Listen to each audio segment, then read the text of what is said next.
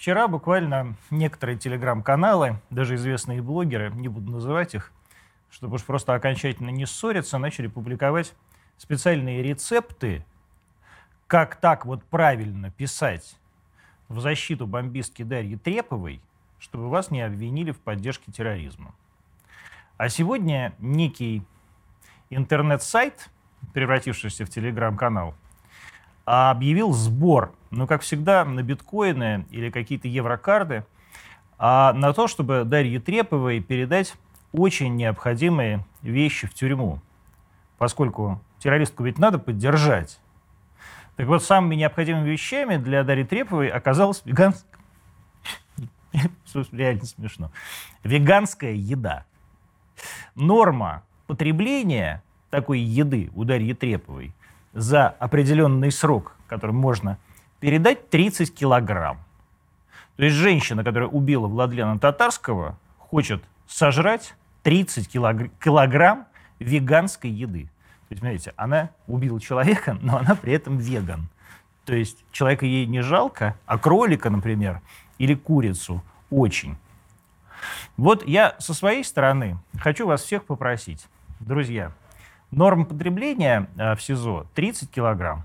Можно передать, вот как мне подсказывают товарищи, например, 30 килограмм, 30 литров соленой воды или просто дистиллированной воды. Можно еще соду и две луковки чеснока. Это, по крайней мере, поможет изгнать из нее дьявола. Это Антон Красовский, программа «Антонимы». Добрый вечер.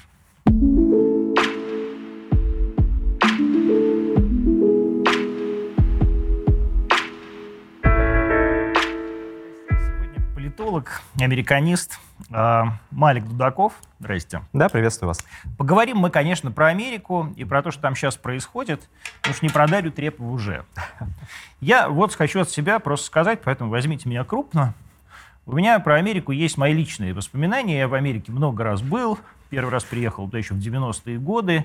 И последний раз был в 2018 году. То есть я видел э, развитие этой страны за много лет – и я там э, что-то делал как русский человек, то есть как от, от России, был туристом, э, преподавал в каких-то американских высших учебных заведениях, даже, в общем, в общем, в очень неплохих.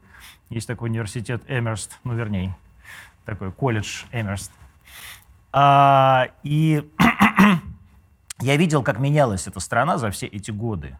От страны, которую я невероятно любил, за все, за красоту, за доброту, за какую-то, как мне тогда казалось, искренность, открытость, через переживание взрывов э, Всемирного торгового центра в 2000 году, который я практически видел своими глазами. Я приехал через два дня после этого взрывов э, в Нью-Йорк. Э, мне, мне нравились все магазины, вещи, улицы, рестораны, люди. До 2018 года, когда я приехал в гостиницу свою э, в, на Манхэттене, а, зашел в номер и вышел из него только для того, чтобы полететь в Москву, потому что я понял, что я не могу больше выходить на улицы Нью-Йорка. Мне настолько неприятно стала вся эта точная застройка, невкусная еда, это все стало дико дорого, невероятно невыносимо, какое-то засилье. А, даже не туристов, а вот этой просто какой-то разношерстной нью-йоркской массы, которая раньше меня, например, не раздражала, а потом это все докатилось до какой-то точки, в которую я уже, например, просто не смог влиться. Вот э, с вашей точки зрения, как Америка поменялась, ну вот да, за последние 20 лет, например? Ну, я думаю, что вопрос очень обширный. Можно по этому поводу целую лекцию прочитать. Господи, Малик, да. Если у вас есть такая возможность, прочтите, пожалуйста, целую лекцию, а я помолчу. Я думаю, что мы э, для того, чтобы нам затронуть другие вопросы, да, э, избежим этой лекции. Ну, я думаю, что, конечно, изменения значимые. Изменения демографические. Да, демографический состав Америки сильно поменялся. Изменения культурные. Вот э, та самая культурная матрица американского общества, она, конечно, существенно поменялась. Мне э, привлек недавний опрос Wall Street Journal, который показал, что как раз вот примерно с конца 90-х э, по 2022 год примерно в два раза в Америке упало, во-первых, количество людей, которые считают важным быть патриотами, это очень важно, и э, другой вопрос, какой, какой процент американского населения считает очень важным быть религиозными. Ну, примерно 70-80% это показатель конца 90-х годов до 35%. То есть в два раза? Примерно в два раза. То есть, конечно, американское общество стало более мультикультурным, более глобализованным. Это, не, это тот тренд, который затронул многие общества в мире, западные в том числе, но в Америке он проявляется в особенности, учитывая, что Америка была родиной глобализации. Кто бы что ни говорил. Более атеистическим. Да, да, да, да, именно так. И в 70-х годах, в общем-то, эта самая глобализация стартовала именно в США. Вот. Ну и также резко упал э, доля людей, которые считают важным иметь детей. Здесь очень важно, потому что ну, на протяжении последних примерно 30 лет а, а, население США потеряло возможность само себя воспроизводить. То есть уровень рождаемости, он упал ниже порога воспроизводства населения. При этом население США растет и довольно быстрыми темпами. За счет миграции. Да, за счет миграции. То есть за счет, в общем-то, замещения, ну, некоторого. Я не люблю термин «коренное население Америки», который часто в России используется, потому что термин Native Americans в Америке означает совсем другое. Индейцев. А индейцев, конечно же, да. Но вот э, Э, ту Америку, которую многие знают и помнят, да, она постепенно замещается новой Америкой, да, более мультикультурной, более глобализованной, зачастую более либерально настроенной и более, действительно, как вы правильно отметили, атеистичной. То есть иммигранты, они более либеральны, что ли, сейчас? Ну, стали? знаете, я, я так скажу, конечно, э, не стоит всех мазать одной краской. Мигранты бывают разные. Мигранты из, например, коммунистических стран, они более чем активно голосовали за республиканцев. Да, и многие те, кто уезжал, например, из перестроечного Советского Союза, они как раз поддерживают, до сих пор поддерживают республиканцев и Трампа.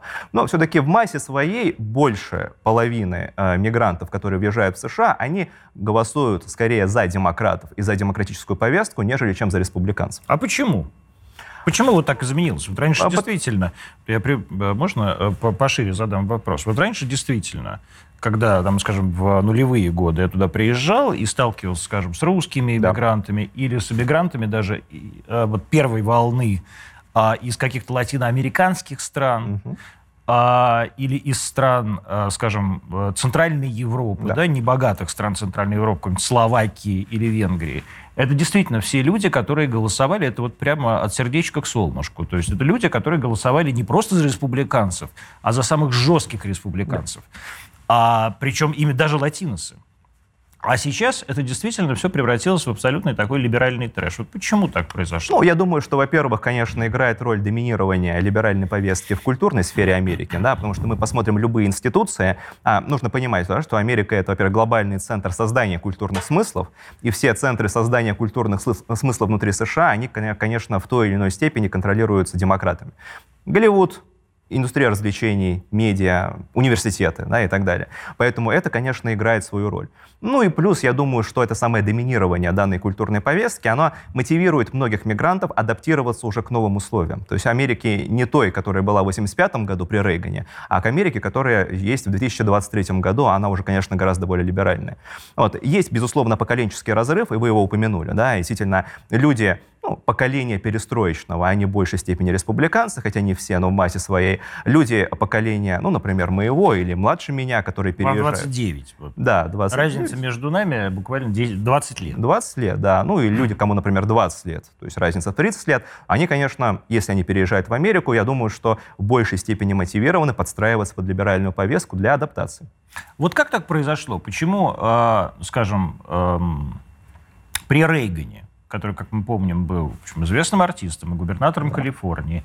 А, парочку раз менял, кстати, партии, по-моему, если мне не изменяет. Ну, он был демократом, потом да, перешел да. в стан республиканцев, да. и у него была известная фраза о том, что это не я перешел из партии, это партия... Эта партия вошла в меня. Вошла в меня, да. Да, а, ну, как, я, я, в общем, похож на Рейгана, кто не переобувается, у того ноги пахнут. Угу. А, но вот почему так получилось, что если как вот Голливуд моего поколения, ну, вернее так, Голливуд моего поколения, конечно, уже очень либеральный. Ну, да. Но а, вот Голливуд, скажем, поколение моей молодости, да, он был совсем такой очень, ну, в значительной степени консервативный. Вот в какой момент так случилось, что Америка из страны а, семейных ценностей, а, ежевоскресных походов в ближайшую церковь, да, превратилась в страну атеистическую и либеральную. Что произошло? Ну, одной точки, конечно же, не было. Это был длительный процесс. А, что касается конкретно Голливуда, то, знаете, вот если бы мы с вами перенеслись в 50-е годы, вот, зачастую такая же риторика. То есть макартизм. Ну да, да. Ну, конечно, мы же помним, как, например, в свое время преследовали Трампа или других, э, Трамбо, или, или других, да, э, деятелей Голливуда, как раз которых Подозревали уличали в коммунизме. в том, что они, да, они скрытые коммунисты, они навязывают антиамериканские ценности гуманизма, а нам тут нужно воевать с Советским Союзом, ну и т.д. и т.п. Вот, поэтому определенная нелюбовь вот к этой культурной повестке, она была всегда. Другое дело, что, конечно, долгое время, во-первых, в Голливуде были определенные рамки довольно жесткие на работы, да, это вот, например, э, э, Голливуд золотой эпохи, э, 40-е, 50-е годы, там был, в общем-то, жесткий кодекс, э, сопоставимый с теми требованиями, которые были в Советском Союзе, к тому, как должны выходить фильмы, там не должно было быть никакой антиамериканской пропаганды, антирелигиозной пропаганды, не должно было быть, например, ЛГБТ-повестки, гомосексуальных связей и так далее. А, Потом все начало, безусловно, меняться. В 60-е годы, да, это вот New Wave, та самая новая волна кинематографа, захватила и США, и ну, Европу в первую очередь, потому что там были все-таки менее жесткие рамки, потом уже США. Вот, но и даже в ту эпоху все-таки да, была разница между ну, таким авторским артхаусным кино да, и массовым кино. И массовое кино оно должно было ориентироваться все-таки на э, основную аудиторию общества. А эта аудитория была ну, зачастую, вот как вы ее описывали, да, довольно семейная, довольно консервативная. Ну, то есть WASP. Ну, а это не обязательно васпы. Это могли быть, да, мигранты второго, третьего поколения. Потому что васпы — это же белые англосаксы-протестанты, чтобы мы понимали, да. Действительно, в Америке долгое время белыми считали только выходцев из Соединенного Королевства, Северной Европы, ну, Франция и Германия. Ну, там ну, и Голландия. Да, да, именно так. То есть Восточная Европа, славяне не считались белыми, также не считались выходцы из Южной Европы. И Итальянцы. даже ирландцы не очень считались Да, белыми. да, да, там было Помню, потому что они еще и католики. И и первый католический президент Кеннеди, э, Кеннеди. за это имел. Да, закон, закончил, конечно, не самым удачным образом.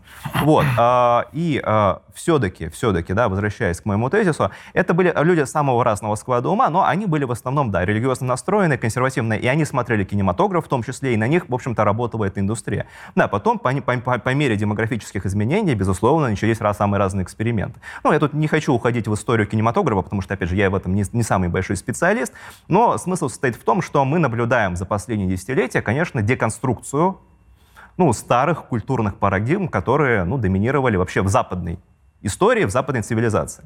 Да, потому что, ну, а, скажем так, нужно как-то, как они считают, да, все это пересматривать в новом ключе, с новыми ценностями. Почему нужно? Вот вопрос-то вот. Почему Ну, нужно? потому что ну- Почему, условно говоря, какой-то Роберт Де Ниро, Хорошо. да, или там а, певица Мадонна, это, в общем, пенсионеры, да, одному 82 года, я не знаю, можете погуглить. Другая тоже уже пенсию оформила в бас- ба- бас- басманном собесе, там, по-моему, 10 лет назад. Мгм. То есть как так получилось, что вот эти люди вдруг, а, которые, казалось бы, должны были а, это традици- скажем так, нетрадиционные ценности в понимании совет нашей, да, русской, вот, потому что мы всегда боимся слова традиционные ценности, а традиционные для Америки ценности а, абсолютно уничтожать. Ну, я думаю, что, опять же, здесь, конечно, сыграла роль э, общая глобализация, то есть вот той элите, которая начала приходить к власти, э, э, само сохранение традиционных американских ценностей для них не являлось приоритетом. Почему? А зачем, если ты строишь большой глобальный мир без границ? Зачем тебе американские ценности? То есть они, как, какую ценность они могут нести? Да, ты можешь их пропагандировать, ты можешь говорить о том, что Америка — это град на холме, да, что помогает, например, завлекать все большее количество мигрантов в США, но сами по себе вот наличие большого количества традиционно настроенных людей, которые могут задавать неудобные вопросы о том, что происходит внутри страны, это же ну, мешает. Ими сложнее управлять. В то время, когда у тебя идет такая культурная деконструкция, да, общество атомизируется, есть люди с разными ценностями, между ними идет противоборство. Но вот такой, э, таким обществом, в котором имеются такие брожения, возможно, легче управлять. Ну, с моей точки зрения. Опять же, я не держал э, свечку, да, и я не могу залезть в головы людей, которые этим занимаются, но моя точка зрения такова. И в то же время, э, вот мы видим, да, действительно абсолютно такую доминирующую, доминирующий либерализм в головах, вот, скажем, избирателей демократической партии и, скажем, либеральных университетов, вот, в которых я преподавал, это был вообще абсолютный паноптикум. Мне даже там в конечном итоге ведь запретили преподавать. То есть на меня написали, на меня, меня написали донос студенты, за то, что я недостаточно либерален для них. И меня тогда вызвал, э, вызвал президент университета и сказал, Антон, пожалуйста, я тебя очень молю, напиши, пожалуйста, извинения перед, перед студентами. А я просто сказал, вот, даже не буду пересказывать вам всю эту историю, ну, то есть как бы я был прав на все сто. Ну, хорошо. А, и, Я говорю, вы что, с ума сошла? Представляешь, меня извини, как бы извиняющийся перед этими мудаками. И в итоге мне запретили преподавать э, в, во, всей, как, во, во, всей, во всей Лиге Плюща и во всей как бы линейке Seven Sisters. То есть во всех либеральных э, частных вузах. А это было в 17 еще году или в 16 а, И тем не менее, вот здесь все понятно. Но тем не менее, вот мы видим выборы Трампа, да, когда вся Америка, большинство американцев подавляющее, причем большинство с точки зрения выборов, да, голосует э, за традиционного прямо реднека. Ну, кстати, вот здесь я бы два момента упомянул. Да. Первый... Что вы... Все-таки больше было количество у, у, у Хиллари Клинтон, да. То есть, конечно, по голосам выборщиков Трамп обошел ее в войне ворота, 304, по-моему, mm-hmm. на 232.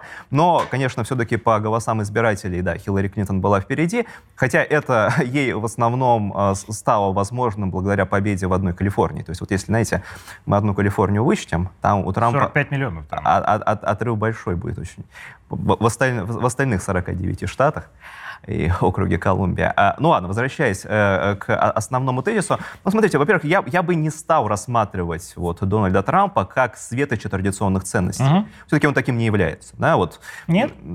Ну, конечно, нет. Ну, слушайте, я думаю, что человек, у которого была такая бурная личная жизнь, и сколько лет он провел в шоу-бизнесе. Это же и есть традиционные ценности ну, для Америки. Ну, возможно, но это уже не совсем те традиционные ценности, да, о, которые, о которых мы говорили в начале передачи. Ну вот, и все-таки, например, для евангеликов американских, да, это не совсем то, что они хотели бы видеть от своего лидера. Они в любом случае голосовали за Трампа, потому что Хиллари Клинтон для них хуже, но э, определенные моменты были. Плюс к этому, слушайте, ну, Трамп, э, опять же, это человек, для которого, например, ЛГБТ-повестка вполне естественно. Да? Он, там, даже у него в начале его предвыборной кампании он позировал с этим радужным флагом, то есть пытался работать на эту аудиторию, потом, конечно, ему быстренько объяснили в стане республиканского истеблишмента, что так лучше не делать, то мы растеряем совсем голоса евангеликов, и он уже этого не делал. Но смысл в том, что он за 4 года президентства этому же никак не препятствовал. Да, он шел на выборы, у него было три, на самом деле, обещания. Это э, закончить бесконечные войны, что не удалось, остановить нелегальную миграцию, ну, вот единственная социально-консервативная повестка, с которой он шел на выборы. И третье — это тарифы, то есть борьба за американскую промышленность. Ну Все. да, то есть чайна, чайна, чайна, чайна, чайна. Да, именно так. Это не была социально-консервативная платформа, с которой бы шел на выборы условный Пэт Бьюкинен или Рик Санторум, или вот сейчас, например, выдвигается Рон Де Сантис. Вот они социальные консерваторы до мозга костей. И своим примером личной жизни, и теми ценностями, которые они э, выражают, отражают. Трамп, он уже, знаете, политик другой, ну, другой формат. Вот при этом уже а хотя на самом деле еще, потому что Трамп-то 80, да. а Десантису 44. 44 года, конечно. Да, то есть, соответственно, Десантис это уже какой-то новый вид консерватизма. Да. Ну, или воспроизводство старого консерватизма, э, хотя, безусловно, конечно, знаете, таких консервативных выходцев из американской армии, которые избираются на самые разные позиции. На юге Америки довольно много, там Том Коттон и прочее. А, Десантис, если кто не знает, сейчас губернатор Флориды. Да. Причем уже второй раз. Да, уже второй срок. Как раз недавно переизбрался с разгромным отрывом 19%, что показывает, что он, конечно, популярен э, в масштабах своего штата. Но возникают вопросы, вот, э, как его социально-консервативная повестка будет восприниматься в целом американским обществом. Да, потому что действительно а, одним из феноменов Трампа в 16 2016 году было то, что за него проголосовало неожиданно большое количество демократов. Тех, кто голосовал за Обаму, до этого за Джона Керри, за Альберта Гора, за Билла Клинтона. Просто не стали голосовать за эту старуху, которая воровала документы. Ну, в том числе. Да. То есть просто, просто за... Ну, сегодня четверг тоже нельзя ругаться матом. Ну, просто затрахали Клинтон.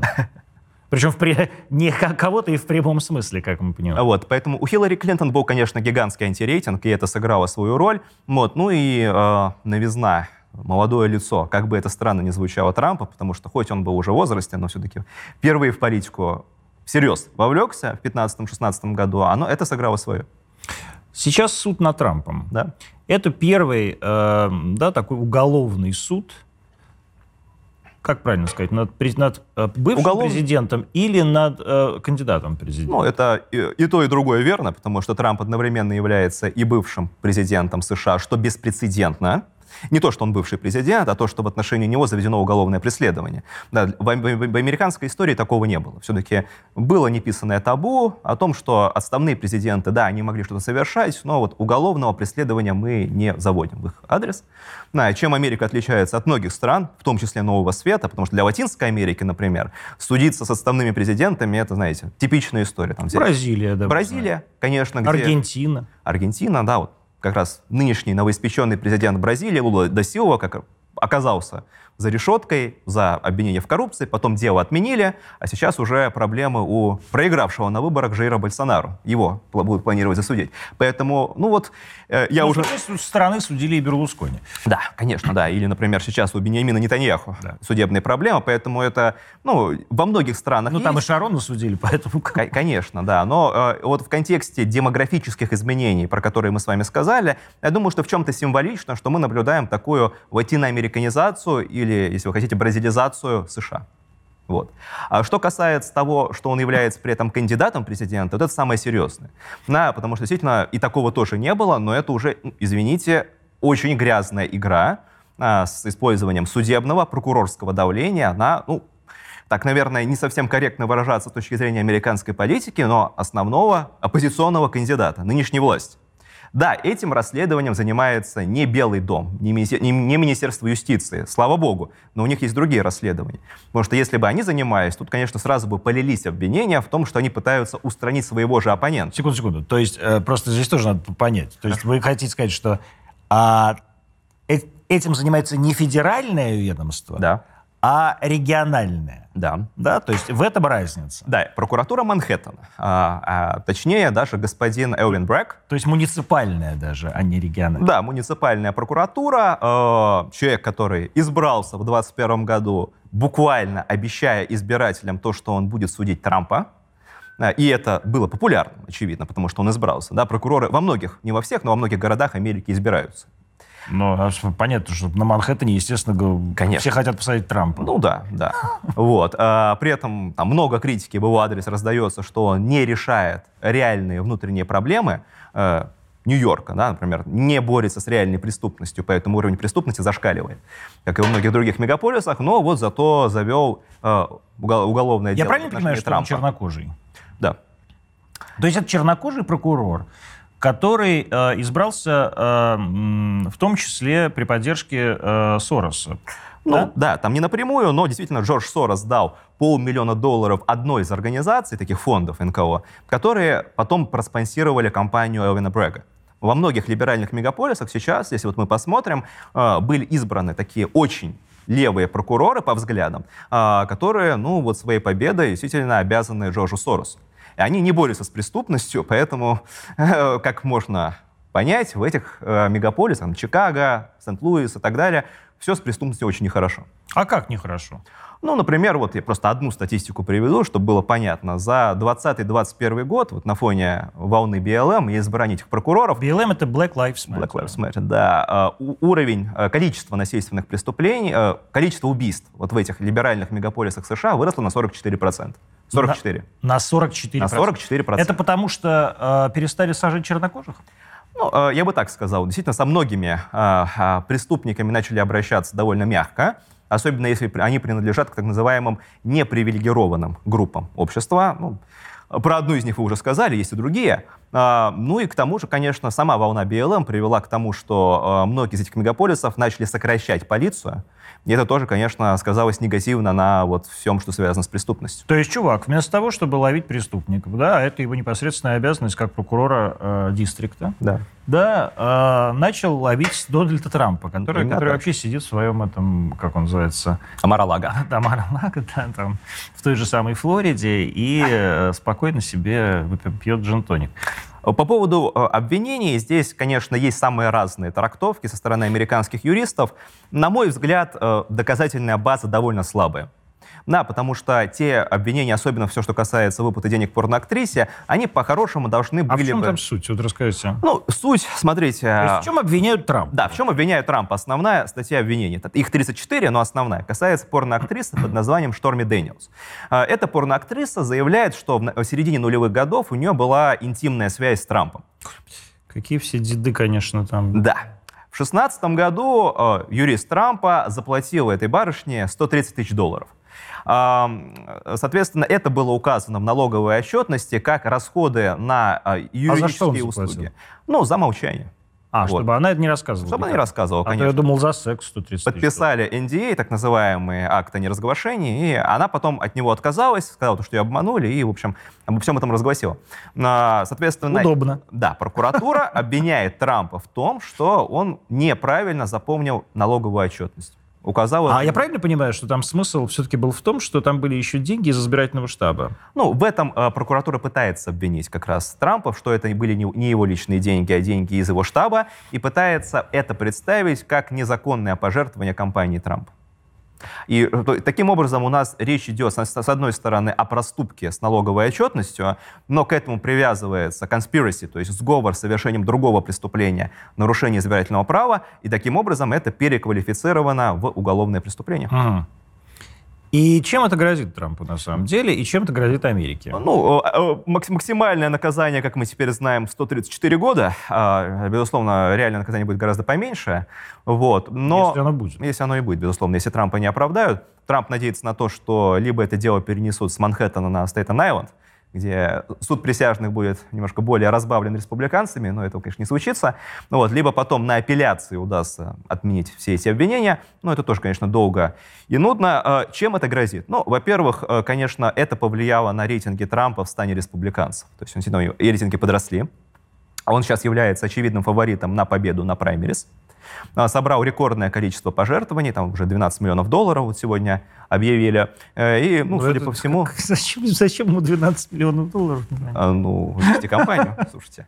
А, я так понимаю, что, в общем-то, уже э, заранее э, можно считать его таким ну, вероятным победителем этих праймерис. Угу. Вот, что касается То выборов... есть он, а не Десантис? Ну, я думаю, что вот прямо сейчас, опять же, мы обсуждаем это и анализируем в моменте. Да, э, у нас прямой эфир в начале апреля 2023 года. Да, сегодня 6 апреля, завтра Благовещение, друзья. Именно так. До голосования на праймерис еще 10 месяцев, до выборов полтора года. Многое может поменяться, но вот сейчас, конечно, я готов сделать такое предсказание, что Трампа шансов на победу на праймерис больше, чем, например, у Рона Десантиса. А, для демократов это может быть не самой плохой новостью. не зря многие демократы радуются. Они считают Трампа уязвимым политиком, они считают то, что, э, они, что у них, ну, им известно, как его побеждать по 2020 году и по 2022 году. Да, потому что мы же помним, как многие кандидаты, которые были поддержаны Трампом на недавних выборах в Конгресс, они получили довольно слабые результаты, никуда не ну, избрались. Вообще-то говоря, Трампу тоже известно, как побеждать э, демократов. Ну, это все-таки был 16 год. Это была немножко другая Америка. За 8 лет многое поменялось тоже. И демографически, и культурно. Вот, поэтому э, последние выборы он все-таки проиграл. Ну, опять же, можно там по-разному относиться к тому, как подсчитали, как не подсчитали почтовые бюллетени, но факт остается фактом. Он набрал существенно меньше голосов избирателей, чем Джо Байден. И даже если там, немножко прикрутили результат, скажем так, в отдельных штатах, да, скорее всего, он проиграл. А что же касается выборов 2024 года, то здесь, опять же, многие демократы считают, что шансов у него избраться нет. Я с этим, ну, наверное, не готов полностью согласиться. Вот, я думаю, что недооценка Трампа, она может как раз стоить победы на выборах уже демократам. Вот, э, хотя, возможно, ему будет как раз гораздо сложнее победить на выборах, чем, скажем, Рону Десантису. Почему? Ну, потому что за ним ворох скандалов, за ним, извините, не одно уже расследование на Манхэттене, а еще три как минимум. Два федеральных расследования, которые ведет Минюст. Там уже спецпрокурор назначен Джек Смит. Плюс еще расследование в Джорджии, где его обвиняют в том, что он звонил местной власти и просил найти бюллетени, чтобы пересмотреть победу Байдена в, в, в, в этом штате. А, и как это все скажется, тут пока сложно предсказывать. За Роном Десантисом такого вороха скандалов и проблем нету. Да, безусловно, что-то можно нарыть уже сейчас, и пытаются постепенно на него искать компромат. Но, скорее всего, будет в любом случае меньше, чем на Трампа. Если 80-летний Трамп и 81, а тогда уже двухлетний, видимо, а, Байден сойдутся на выборах сегодня, кто победит? Ну, вот прямо сейчас, в моменте, я бы так сказал, рейтинги у Трампа чуть повыше, чем у Бейтона. Конечно, это, опять же, не гарантирует того, что Трамп побеждает даже сейчас, не говоря уже о том, что будет через полтора года. Но шанс на победу у него есть сейчас. Но тут нужно понимать, что судебное давление на Трампа будет усиливаться. Поэтому лучше, наверное, уже не будет, а вот хуже вполне возможно. А не то, чтобы вот это судебное давление, оно только принесет Трампу очков. Ну, это вот такая популярная точка зрения, которую многие, во-первых, трамписты выражают, и многие в России подхватили, тоже выражают, что, знаете, вот, я вот как раз вчера выступал на одном телеэфире, сравнивали Трампа с Ельцином, что вот это вот буквально такая фигура, он сейчас на этом зайдет, залетит и так далее, на кураже. Ну, все-таки Америка... Не на кураже, а на давлении со стороны власти. Ну да, ну как минимум со стороны прокуратуры Манхэттена, пока что. Но тут нужно понимать, что, конечно, это давление привело к тому, что вокруг Трампа сплотился традиционный республиканский электорат. Это защитная реакция. И для, для победы на праймерис это ему помогает. А вот как будет вести себя колеблющийся избиратель, за которого нужно бороться уже на основных выборах, не говоря уже про, например, левоцентристов, там некоторых демократов и т.д. и т.п., это сложно предсказать. Поэтому говорить о том, что это поможет Трампу, все-таки э, а, пока что опрометчиво. Да, на праймерис поможет, на основных выборах никто не, не может этого предсказать, потому что, опять же, ситуация беспрецедентная. Да, вот сейчас многие вспоминают э, казус э, Джоном Эдвардсом 8 1998 году. Тоже был такой э, кандидат президента от демократов. И во время предвыборной кампании вскрылось, что он заплатил тоже одной женщине за молчание, за то, что у них была внебрачная связь, больше миллиона долларов. Какие они все богатые. Да, но тут все-таки 130 тысяч долларов, а там миллион. Потому Трамп экономный. Именно так. Ну, все-таки бизнесмен, не политик. Да, поэтому... не лох, да. Конечно. А, но там все-таки не было заведено расследование в отношении Эдвардса во время предвыборной кампании. Оно уже было заведено в девятом году, когда выборы прошли. Поэтому, И чем все закончилось? А, его, ну, его не то чтобы оправдали, но обвинения сняли, потому что доказательная база была слабая. Многие считают, то, что это тоже поможет Трампу, но тут как бы ситуация разная. А, но в американской истории, кстати говоря, был один кандидат, который буквально, находясь в федеральной тюрьме, шел на выборы. Вот это был 1920 год, не так давно, сто лет назад. Ну, вот этим кандидатом президента был э, Евген Депс, такой социалист тогдашней эпохи. Он занимался активно антивоенной пропагандой во время участия США в Первой мировой войне. За это его посадили. А, и потом он пошел на выборы 2020 года. Но ситуация тоже не, не до конца... Сидя в тюрьме. Да, сидя в тюрьме, это возможно. Вот. Но ситуация тоже не, не до конца симметричная, потому что его судили не во время кампании, он уже просто был в тюрьме и решил выдвигаться. Вот и Но все. президентом он не стал. Не, ну, конечно, ну, как бы он был третий кандидат, э, маргинальный, да, и получил свои 3%. Но смысл в том, что был один кандидат, который даже шел на выборы президентские, находясь в заключении. Вот мы знаем, что на самом деле, э, условно говоря, судебное разбирательство, я, вот мы с вами договорили до эфира, я до сих пор, не, в общем, не очень понимаю тонкую эту грань, да, уголовное разбирательство, гражданское разбирательство, да. разбирательство в Конгрессе или в Сенате, э, суд и так далее. В чем э, уникальность случая Трампа по сравнению со случаем а, и Клинтона, которого а, пытались, в общем, отстранить э, и благодаря какому-то разбирательству, и э, Никсона. Ну, здесь я думаю, что отличия довольно существенные. Во-первых, и Никсон, и Билл Клинтон, они были э, президентами на тот момент, когда в отношении их заводились расследования. Да? Трамп является кандидатом президента. То есть это основная линия критики раздается в том плане, что это давление на вот такого, в кавычках, оппозиционного кандидата. Это важно. Вот. Что касается Билла То Клинтона... есть не на президента, а на перспективного президента. Да, конечно. То есть, Но, с э, другой стороны, Никсон, по-моему, тоже мог избираться на второй срок. Нет, уже, ну, уже нет? нет, это был как раз второй срок. Это был второй срок? Это уже был да? второй срок, да-да-да. Это был уже 73-74 год, Уотергейт, да. Да-да-да, а он сразу после этого самого, и он Линдона уже, Джонсона. И он уже, да, ушел. А, смотрите, все-таки в отношении а, Никсона было расследование в Конгрессе. Это не первый раз. В, в отношении многих президентов такие расследования заводятся. Да, это было расследование по импичменту. А, потому что его обвиняли действительно в совершении преступления. А, в конечном счете он просто ушел в отставку, да, когда стало понятно, что, скорее всего, наберется а, там, две трети голосов в Сенате для того, чтобы импичмент объявить и его отстранить от власти, а потом после этого ему действительно могло грозить уголовное преследование и тюремный срок. И он тогда ушел в отставку, да. и президент Форд, который был его вице-президентом, его сразу конечно. первым же указом да. Э, освободил от уголовного преследования. Да, это был тоже, конечно, значимый институциональный кризис для США, учитывая, что Форда никто не избирал, его поменяли уже во время второго срока вице-президента, поэтому он стал президентом, будучи неизбранным совершенно никем, кроме Конгресса. А что касается Билла Клинтона, то с ним судились самые разные женщины, которые обвиняли его в том, что он ну, совершал в их сторону сексуальный харасмент или насилие, там, попытка изнасилования была со стороны Пола Джонс. Да, а, но это было, во-первых, ну, такое шапито, во-вторых, еще и гражданское расследование. А, гражданское... Но все-таки Моника Левински это была громкая история. Да, ну, да, но Моника Левински, как мы помним, ни в чем Билла Клинтона не обвиняла. Вскрылась история во время расследования э, скандала как раз с Полой Джонс. И в чем была суть импичмента, который пытались объявить Биллу Клинтону? Ему в суде задали вопрос, вот была у вас связь с Моникой Левински, и его известная фраза, то, что у меня не было этой Не связи. было, то есть за вранье. Да, это ложь под присягой, уголовное преступление, за это ему попытались объявить импичмент. Не получилось, конечно же, потому что демократы за него стали стеной. Трампу, как мы помним, дважды пытались объявить импичмент. Сначала за Украина-гейт, скандал с тем, что он якобы оказывал давление на украинскую сторону, чтобы они там нашли коррупцию на семейство Байденов. А второй импичмент ему пытались объявить за протесты на Капитолии 6 января, тоже неудачно, но теперь ему грозит за это федеральное расследование. Байден для России хуже, чем Трамп? Ну, Или все равно? Я думаю, что, конечно, ситуация нынешняя, когда мы находимся в, в ну, буквально в прокси-войне США, является наихудшей из всех вариантов, ну, кроме уже открытого конфликта ядерного столкновения.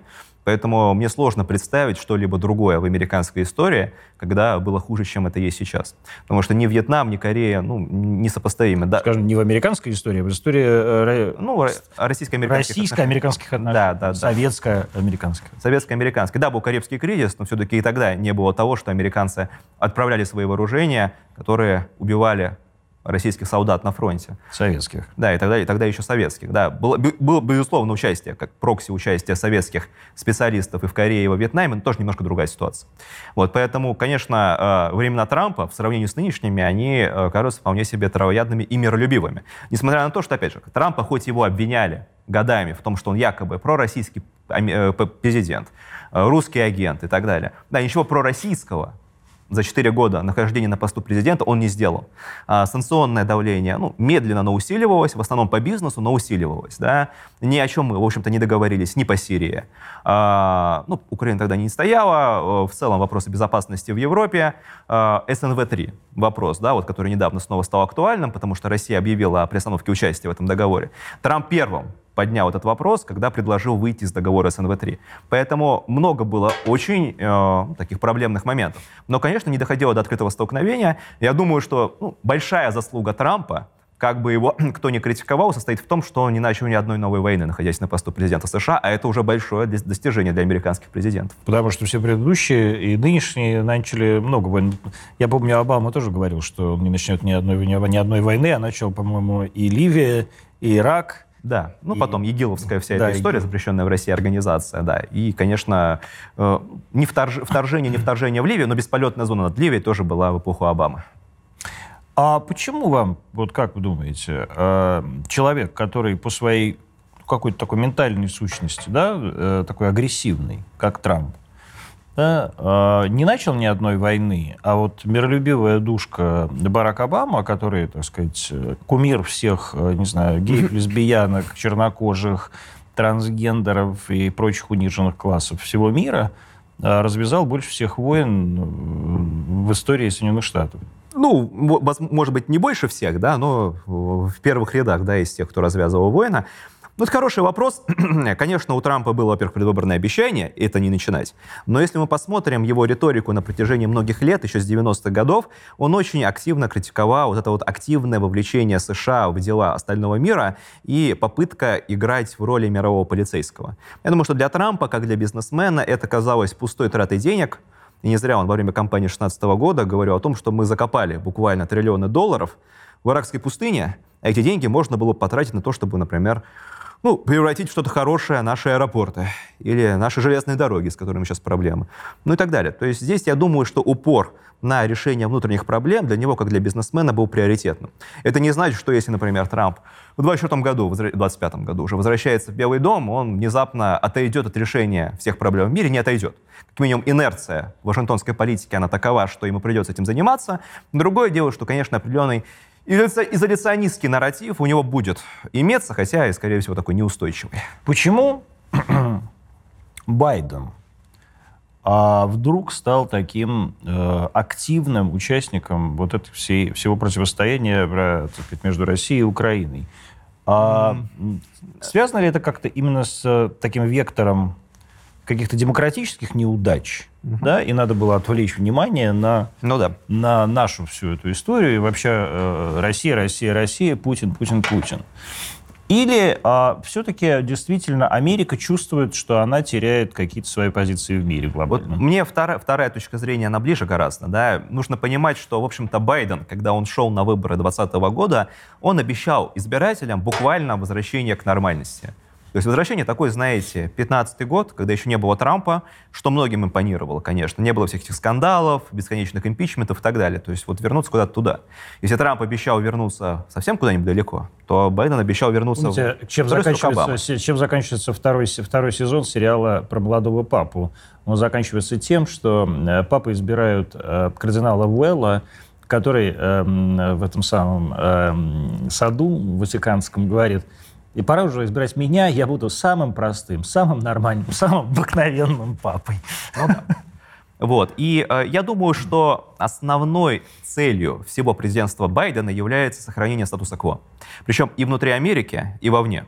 Внутри Америки мы видим, да, он не проводит каких-то радикальных реформ, да, продолжает в целом курс, тренд э, президентства Обамы, но не, не особенно активно, э, борется со всеми элементами нестабильности, иногда очень драконовскими методами. Посмотрим, да, на то, как э, активно судили у узников 6 января, кто выходил на протесты, многие до сих пор сидят в одиночных камерах. Узники 6 января — это протесты против, ну, как бы, за, просто, против, против переизбрания Трампа. Да. Не избрания Трампа, за да? Переизб... да, против... Ну, то есть захват Капитолия. Да, именно так. Вот. Сейчас выясняется, что как такового захвата не было, многих просто пропускали полицейские, они там гуляли, никакого насилия с их стороны не было, но ответная реакция была очень жесткая. Со стороны Минюста США, Мэрика Гарланда, генпрокурора и администрации Байдена. Но и вовне мы видим, что, в общем-то, задачей администрации Байдена, на мой взгляд, является ну, сохранение постепенно утекающего статуса кво с доминированием США в мире. Вот. То есть это статус-кво такой как бы условный статус-кво. Да, есть это уходит, но... Америка Америка.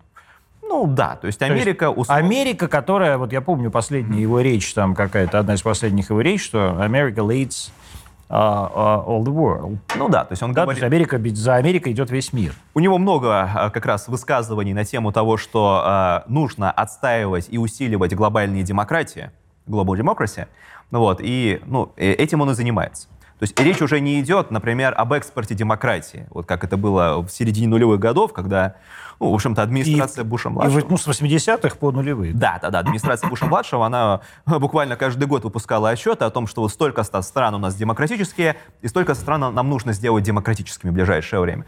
Вот сейчас задача о том, чтобы сохранить демократию и их статус во всем мире. Ну, те страны, которые США считают демократическими. В сравнении с автократиями, которые, по мнению, опять же, администрации Байдена, постепенно усиливаются. Россия, Китай, Китай, Иран и так далее. То есть страны, которые, например, вот недавно мы услышали очередное, э, э, очередное возвращение термина «ось зла» начала нулевых годов вот в отношении как бы всех так называемых автократий. А появилось такое, такое снова, снова... А снова, снова начали его, да, раскручивать вот в западном таком политологическом дискурсе. Но вообще я жду, когда когда в Америке появится, наконец, возродится термин «империя зла», и тогда, наконец, я с, с облегчением вздохну, потому что Россию снова признают империей. Всем нужно помнить то, что это же такой новояз на самом да. деле. И сам термин «Axis of Evil», «Ось зла» да. придумал господин Фрам, спичрайтер Буша-младшего, э, который придумал многие-многие речи, а сейчас он является главным редактором журнала «The Atlantic», очень либерального такого э, журнала. А причем очень смешно, то есть спичрайтер Буша, да. то есть консерватор консерватора стал главным редактором э, либераль, либераль, ли, прям ли, ли, ли, Очень ли, рукопожатного издания. Да-да-да, прям далеко, новой газеты. Далеко не все бушисты смогли стать такими рукопожатными, ему удалось стать, это правда. Ну вот, и ну, он олицетворяет свою спайку вот такого старого неконсервативного дискурса, это который как Познер. раньше доминировал, Буквально. и либерального интервенционизма. А, и тем не менее, вот, а, например, выборы 24 года. Байден побеждает. Угу. А, или это вполне вероятный сценарий. То есть многие почему-то начали списывать со счетов Байдена, э, учитывая его когнитивные проблемы. На мой взгляд, это большая ошибка.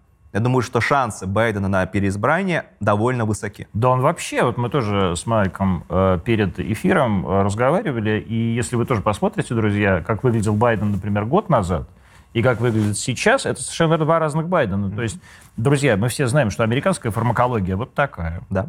То есть там прям в него заливают какой-то супер коктейль, mm-hmm. еще что-нибудь колят, какую-нибудь капельницу раз в месяц, там пролонгированную. И дед, по крайней мере, стал вспоминать, что у него есть жена, ее зовут вот так, а сестра ее зовут вот так. Ну да. И, а, а ему 80 лет, да, 82. А, вот, а при этом, вот я как раз хотел вернуться к тому, что угу. на вот этого самого прокурора Манхэттенского спонсировал Сорос, а Сорос-то уже 100. Да. Ему 100 лет. Понимаете? 100 лет. И это не, как бы не метафора. Это реальность. Ну, человек живее всех а живых. Человек живее всех живых и продолжает по всему миру по всей Америке разбрасывать эти свои бабки и назначать своих людей. Угу. То есть Байден может еще 20 лет вот так вот спокойно прожить, и вы еще увидите там 15, как его изберут в третий раз, как... Э, Не приходя в сознание. Как да. Рузвельт. А, и тем не менее, вот побеждает Байден. А чем это грозит России? Ну, я думаю, что это вряд ли чем-то грозит России за пределами того, что, того, уже, грозит, что уже есть. Уже есть, безусловно, да. И не зря как раз российский президент недавно сказал, обращаясь к американскому послу, что отношения находятся в очень низкой точке, очень кризисной точке. А, ну, к сожалению, на текущий момент мы не наблюдаем. Да, а была хуже точка вот в какой-то ну, новейшей истории? Не, я, да, мы уже этот вопрос затрагивали. На мой взгляд, нет. Ни Карибский кризис, ни Вьетнам, ни Корея такими, на мой взгляд, не являются. То есть у нас... Нет, ну подождите. Вот у нас, например, э, Секундочку. У нас, например, ведь после Октябрьской революции не было дипломатических отношений, как мы помним, до 1934 кажется, года. Да, да, да, примерно так. Но они были, во-первых, неофициальные, как, например, у США с Тайванем, это раз. И многие американские промышленники вполне Арманд Хавард, например. Конечно, или Генри Форд, они вкладывали деньги в советскую экономику. Поэтому а их не было действительно официальных, но неофициальные они были. И состояние ну, прокси-войны между Советской Россией и Америкой на тот момент не было как, например, в отличие от того, что есть сейчас. Вот поэтому, на мой взгляд, все-таки это действительно самая низкая точка и самая кризисная точка, и что самое... То есть хуже не было никогда? Скорее всего, да. И э, самое плохое в том, что пока что мы не наблюдаем какого-то тренда на улучшение. Да, э, многие вот сейчас, да, из, ну, назовем их так, это не партия мира на Западе, но партия перемирия или, может быть, партия тех, кто опасается ядерной войны – вот, э, наиболее реалистичная часть Совета по национальной безопасности Белого дома, вот они делают ставку на то, что вот сейчас весенне-летняя кампания, будет украинский контрнаступ, а потом осенью мы, может быть, договоримся с Россией, и будет некое перемирие и заморозка конфликта. Если контрнаступление хохлов будет удачным. Именно так. И да мы сможем на, навязать России условия там, по поводу Крыма, Донбасса и так далее. А, безусловно, для России такая постановка вопроса, мягко говоря, неприемлема очевидно, да. Ну и плюс к тому, я бы тоже на это особо не надеялся, учитывая, что есть и большое количество ястребов, включая господина Блинкина или господина Остина, министра обороны, которые считают то, что нужно с Россией воевать до победного конца. Поэтому э, есть определенная надежда, может быть, э, стороны мирового сообщества, да, на какую-то вилку-развилку осенью, но здесь тоже, конечно, вероятность не очень высокая. А, а потом... а если, как вы думаете? Да. Вот они, значит, рассчитывают на то, что украинский, как говорите, контрнаступ, да, э, ну, то есть наступление да. на, на, на восток, э, будет успешным. Угу. А я надеюсь, что не будет оно успешным, а будет все наоборот. Ну, в России все надеются, да, что ну, оно, в общем-то, закончится я думаю, провалом. Что есть какое-то количество людей, которые да. взрывают э, военкоров, и э, это русские люди, они не надеются на это, а надеются наоборот. Но а, я все-таки уверен, что э, наступление хохлов провалится, и будет наше контрнаступление. Вот в случае нашего, нашей победы, как бы, да, uh-huh. тактической победы, uh-huh. как, как себя поведут американцы, как вы думаете? Это очень хороший вопрос. Да, многое будет зависеть от конкретной реальной ситуации на фронте, то есть какая это будет победа, да, например, дойдет, дойдет ли Россия до Славянска, Краматорска, то есть... Ну, вот, например, сейчас, очевидно, уже этот самый, uh-huh. Зеленский э, объявил, что если еще неделю назад он говорил, что Бахмут мы никогда не сдадим, да. то сейчас он говорит, что Бахмут мы сдадим, если будет надо. Ну да, очевидно. А над, это... над, над администрацией, администрацией Артемского Бахмута уже висит российский флаг. Это правда. А, что касается реакции стороны американцев, да, то здесь, опять же, конечно, будет уже другая вилка. Да, мы видели, как на протяжении последних 7-8 месяцев опустошали, буквально опустошали э, оборонные военные резервы европейских стран. Они могут, наверное, еще теоретически поставить примерно столько же танков и БМП на Украину, но у них не останется, скорее всего, как, опять же, говорю не я, говорят многие военные эксперты и там, и здесь, не останется совсем никакой бронетехники. Да, они тут, я думаю, что будут, конечно, причитать. Да, можно закупить новую бронетехнику. Но они но будут это... требовать просто от США. Да, но это годы вперед. Понимаете? Вот знаете, можно вот как поляки э, объявить о том, что вот мы сейчас МиГ-29 поставим, а нам нужно F-35 очередь на F-35 3-4-5 лет. Это они получат не сейчас, через пять лет. А полностью оголять свой ВВС на фоне всей ситуации, наверное, эти страны не хотят. Это первый вариант. То есть полностью оголить европейские страны в плане оборонки. Они на это, наверное, не пойдут, но, возможно, есть желание стороны США, но, конечно, будет довольно серьезная реакция в плане отпора этому. Второй момент — полностью вовлекаться уже в этот конфликт самим. То есть многие считают то, что у Америки нет возможности повышать ставки, кроме ядерного столкновения, но это не так точно. Америка может поставить при желании 200-300 Абрамсов, под тысячу БМП Брэдли, дальнобойные ракеты, ну, в количестве пары сотен. То есть это будет очень серьезная эскалация, и это даже не будет означать того, что американские запасы опустошены. Это возможно. А американцы на это не хотят идти по разным причинам. То есть есть, я это очень не люблю, конечно, высказывание, но красная линия, но определенная красная линия все-таки имеется. Ну, что-то у нас эта красная линия она все отодвигается, она, она сдвигается, да. А, более важный момент связан с тем, что они не хотят э, оказываться в уязвимом положении в контексте военной конкуренции с Китаем потому что это те самые 200-300 ракет э, Абрамсов или 1000 ракет, которые могли бы быть направлены на Китай, которые в Вашингтоне рассматривают все-таки главным своим соперником, а не Россию. А их придется тратить на Украине, что вполне возможно, например, Пентагону бы тоже не понравилось. Поэтому это вторая развилка, она, видите, тоже не идеальная. Ну и третья, идти на переговоры с Россией на условиях, которые были бы приемлемы для России. Ну, э, это может выглядеть как э, большое поражение администрации Байдена. Но, с другой стороны, они вот как-то убежали из Афганистана, и ничего. Ну, они убежали из, из Афганистана, но нужно понимать, что все-таки Афганистан же, это же не был проект администрации Байдена, да. А, за 20 лет нахождения там усталость американского общества от вовлечения в афганский конфликт была уже высокая. Байден играл на том, что он миротворец, якобы, он заканчивает 20-летний конфликт, который начался еще, простите, при администрации Буша-младшего. Буша, конечно. Да. Сейчас украинский проект — это проект лично администрации Байдена, и поэтому ему, конечно, признавать свое поражение не хотелось бы. Опять же, после афганского фиаско это может похоронить шансы Байдена на переизбрание. Для него украинский кейс очень важен. Тоже любопытный момент. В целом, американское общество Украина волнует не в очень большой степени, но демократы делают на этом упор, учитывая, что ситуация внутри США не очень благополучная, поэтому приходится говорить про внешнюю политику. А почему она не очень благополучная? Вот что случилось? Давайте, что-то сейчас происходит в Америке. Вот мы видели сейчас угу. некий банковский кризис. Ну, да. Но при этом он такой, это не то, что 2008 год. Да, он довольно мягкий.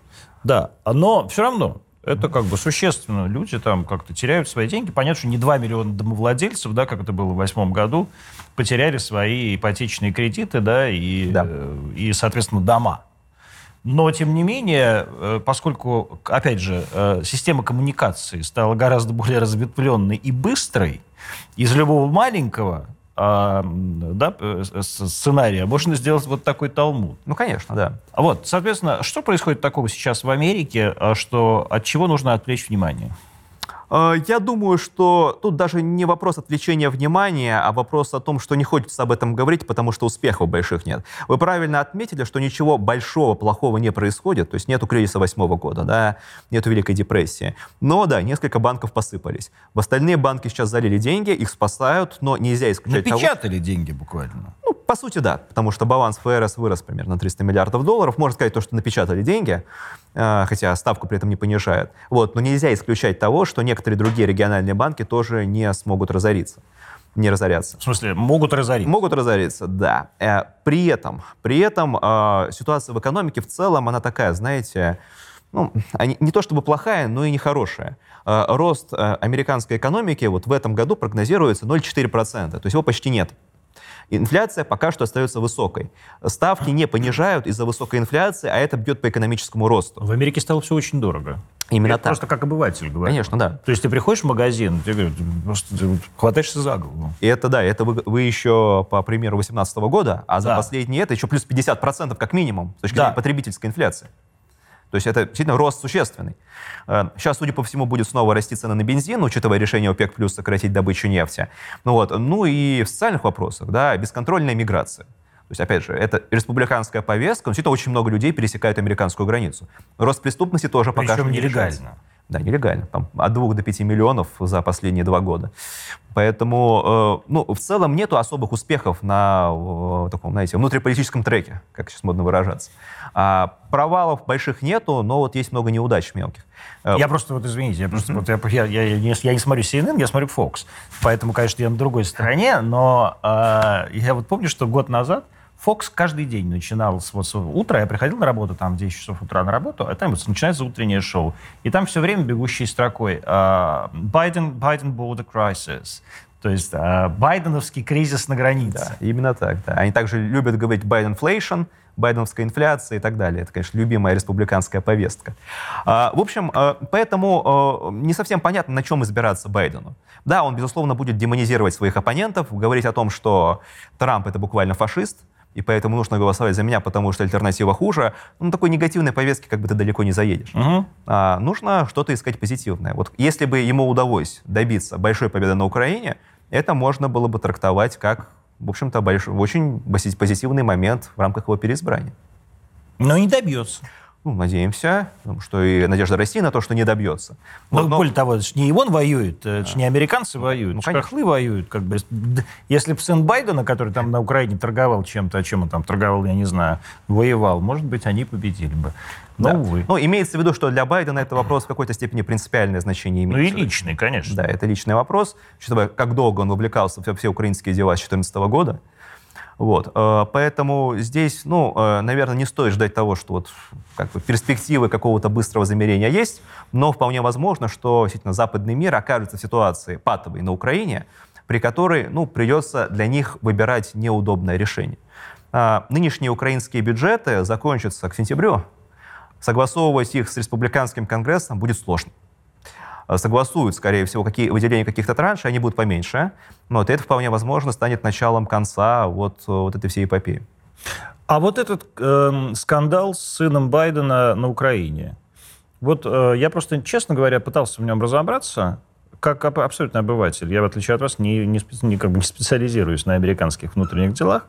Вот в чем там суть? То есть что он такого совершил и угу. насколько расследование против Хантера Байдена может э, привести к, условно говоря, ну, к импичменту или к сильному падению внутрипартийного даже, допустим, рейтинга Джо Байдена. Ну да, но я думаю, что как раз, э, что касается внутрипартийного рейтинга, здесь проблем у него точно не будет, учитывая, что все демократы массе своей воспринимают эти скандалы с Хантером Байденом как такую, знаете, республиканскую как теорию заговора, uh-huh. и их уже не воспринимают, потому что и так долго все это продолжается.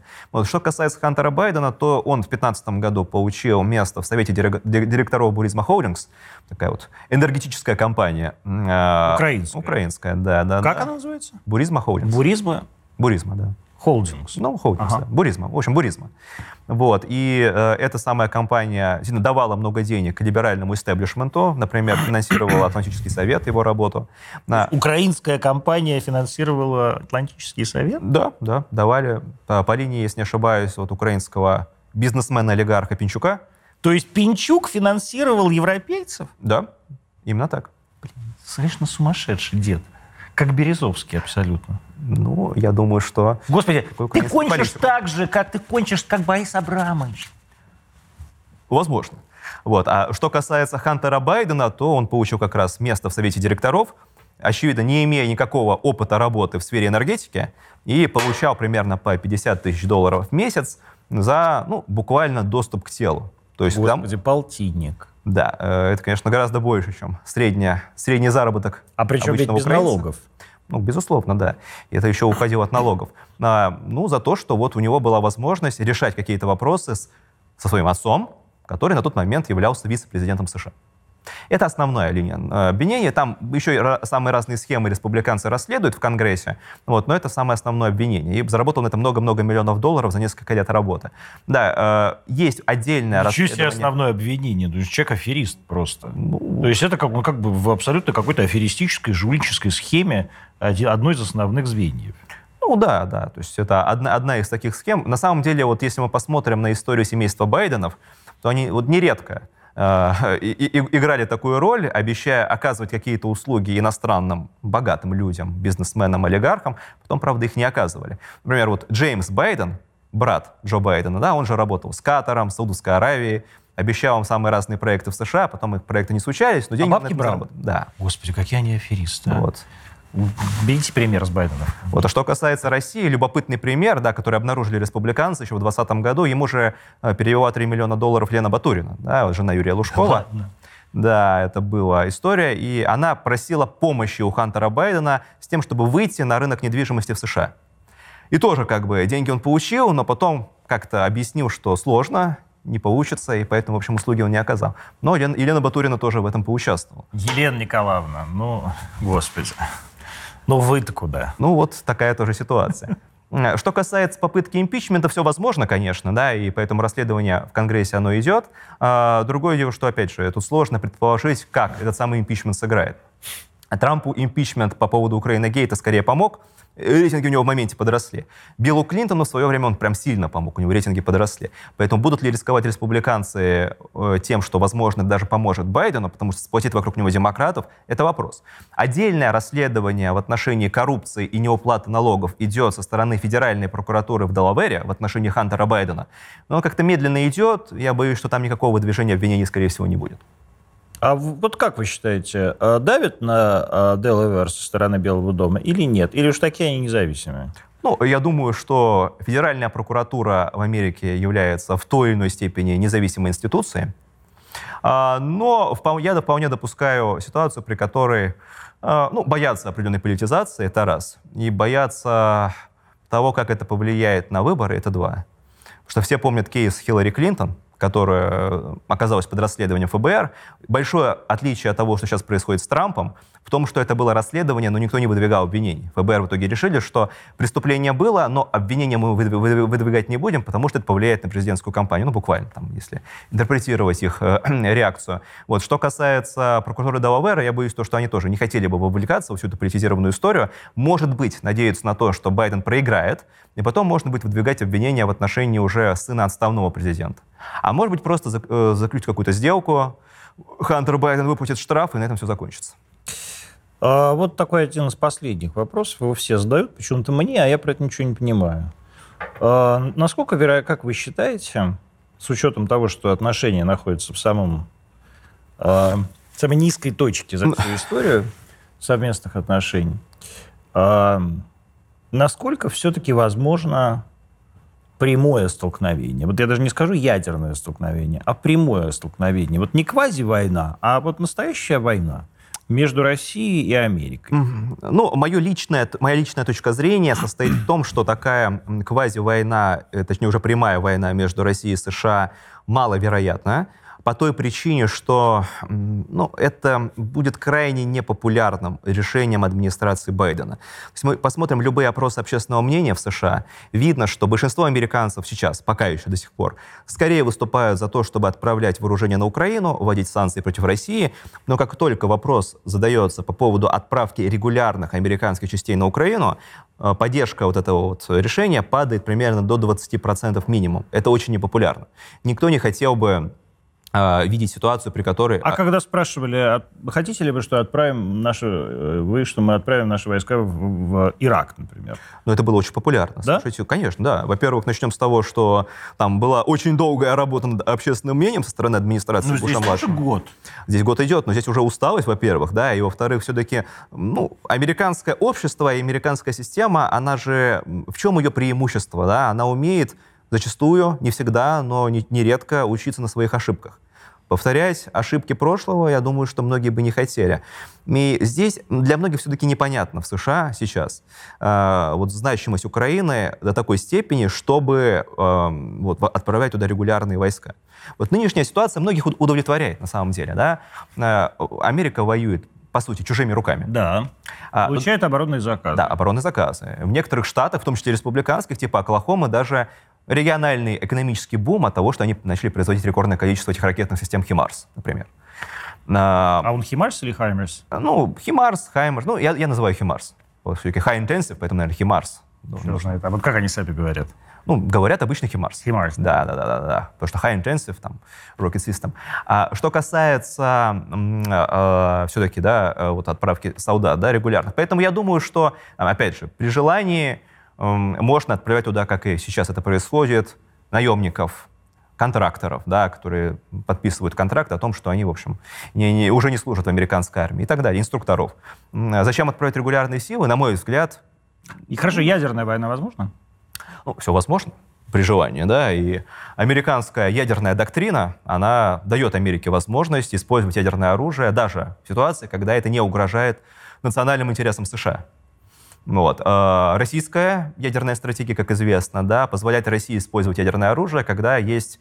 Ну, непосредственно? Непосредственно, да. Там даже... Но, с другой стороны, эту доктрину переписать два дня. Ну, это, тем не менее, определенная работа. Не два дня, какое-то время. Вот. Но я просто говорю из того, что сейчас актуально на момент нашей, нашей передачи. Да?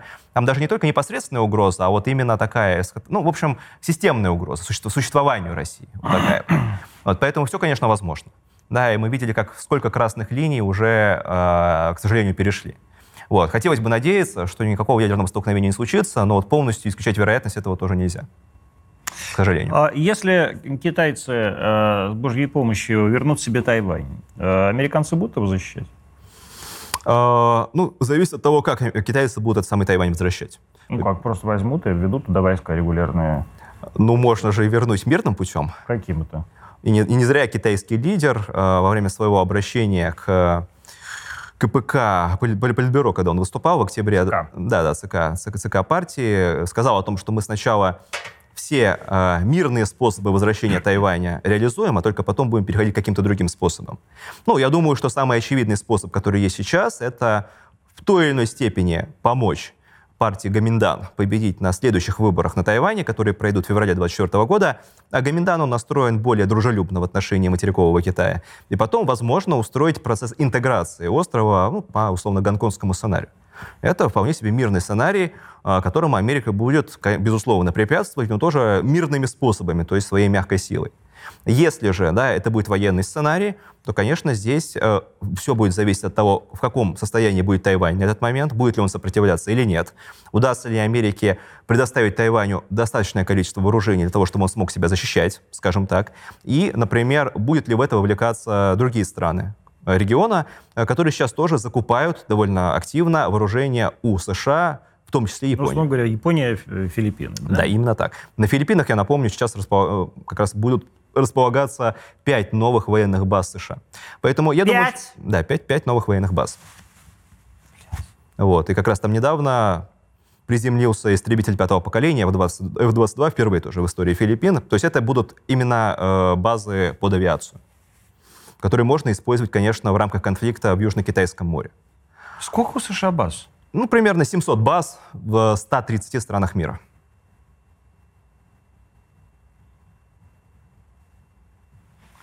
Ну, довольно большое количество, да. Ну, учитывая то, что Америка является глобальной сверхдержавой, при этом претендует на роль мирового полицейского, ну, это вполне себе ожидаемо. Хотя, конечно, многие в США задают вопрос, зачем столько денег тратить на поддержание вот этой вот глобальной империи. А сколько это стоит? Ну, можно посмотреть на американский военный бюджет, который примерно сейчас миллиардов? составляет 900 миллиардов 900. долларов. Да. А, из него, ну, там, закупка новых вооружений плюс-минус 50-70 миллиардов, примерно все остальное — это поддержание глобальной империи. То есть вот это вот триллион долларов, вот это ну, стоит да. триллион долларов. Ну, хорошо, когда ты печатаешь доллары, конечно. Последний вопрос. Как вам кажется, Малик, э, какая система лучше, американская или русская? Ну, я думаю, что, э, знаете, э, нет, нет никакой идеальной системы. Да, у каждой страны есть своя система. Для американцев та система, которая у них формировалась десятилетиями, столетиями, она ну, вполне возможно самая лучшая, которая есть из альтернатив. Это не означает то, что другим странам нужно копировать американскую систему. Я же спросил, как вам кажется? А не как американцам кажется? А, я, ну, опять же, исходя из вашего вопроса, я просто веду постепенно да, к своему ответу.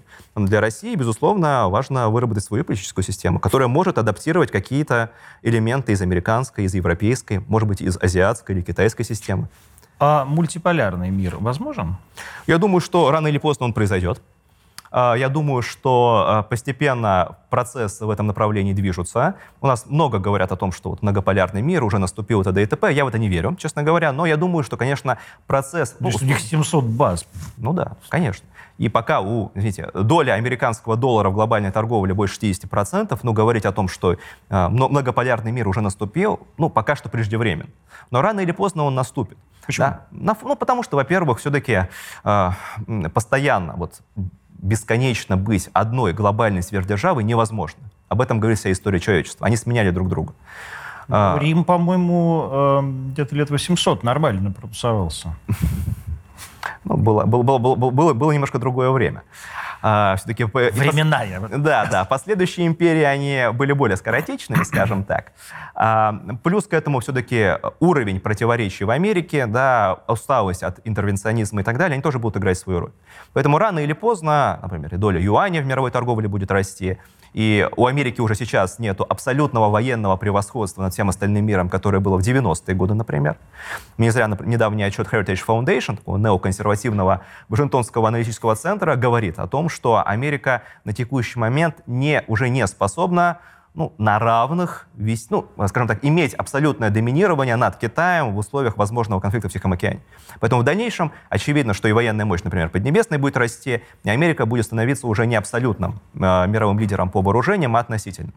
Э, в целом, в многополярности нет ничего страшного, даже для Запада. Я считаю то, что это, это будет благо на самом деле для всего мира и даже для Запада в итоге, потому что монополизм — это всегда плохо.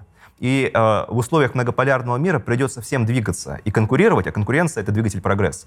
И в, в конечном счете для Запада тоже будет выгодно, учитывая, что вполне возможно не, им придется усиленно разрешить все свои противоречия, которые есть сейчас, которые могли обостриться именно из-за того, что много десятилетий Запад находился на вершине мира, и поэтому у него пропала мотивация развиваться. И поэтому... Запад или Америка?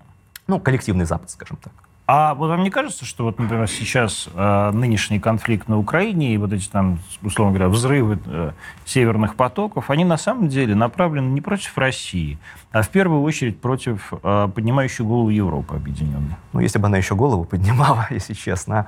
А, на мой взгляд, э, политически Европа имеет довольно сомнительную субъектность. Она есть, да, но многие принципиальные вопросы они решают не по указке Вашингтона, как многие считают, да, но после консультаций с Вашингтоном, скажем так.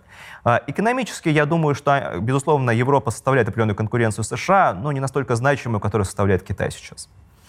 А, многие в США уже десятилетиями рассматривают Европу как стареющий, постепенно уходящий на третий план континент, и зачастую даже не интересуются их точкой зрения. Поэтому, честно говоря, мне сложно представить, что вот там кто-то придумал злодейский план – уничтожить европейскую экономику. Ну нет, она является просто сопутствующим ущербом противостоянии с Россией, ни более, ни меньше. Да, э, наверное, ну, как-то стратегически Америке бы не хотелось вот прямо сейчас доканчивать европейскую экономику, да этого и не произойдет на самом деле, да. Но если есть возможность, например, навредить России экономически, да, и это принесет ущерб Европе, американцы готовы на это пойти. То есть черт с ней с Европой? Ну, э, скажем так, э, это сопутствующий ущерб, это в любом случае ущерб да, потому что система э, такой, гло, э, глобальной демократии, она важна для Америки и с точки зрения ну, э, легитимации своих действий, потому что должны быть союзники, которые тебя поддерживают, да, и с точки зрения и рынков, открытых для них, и т.д. и т.п. Но, конечно, если стоит вопрос между глобальным лидерством, да, и будущим европейской экономики, американцы, безусловно, выберут первое. Выбирайте тоже себя, то есть Россию. Дорогие друзья, в гостях у нас сегодня был Малик, Малик Дуда, Дудаков, господи, извините, а американист-политолог. А, встретимся мы сегодня четверг, значит, встретимся в понед... во вторник.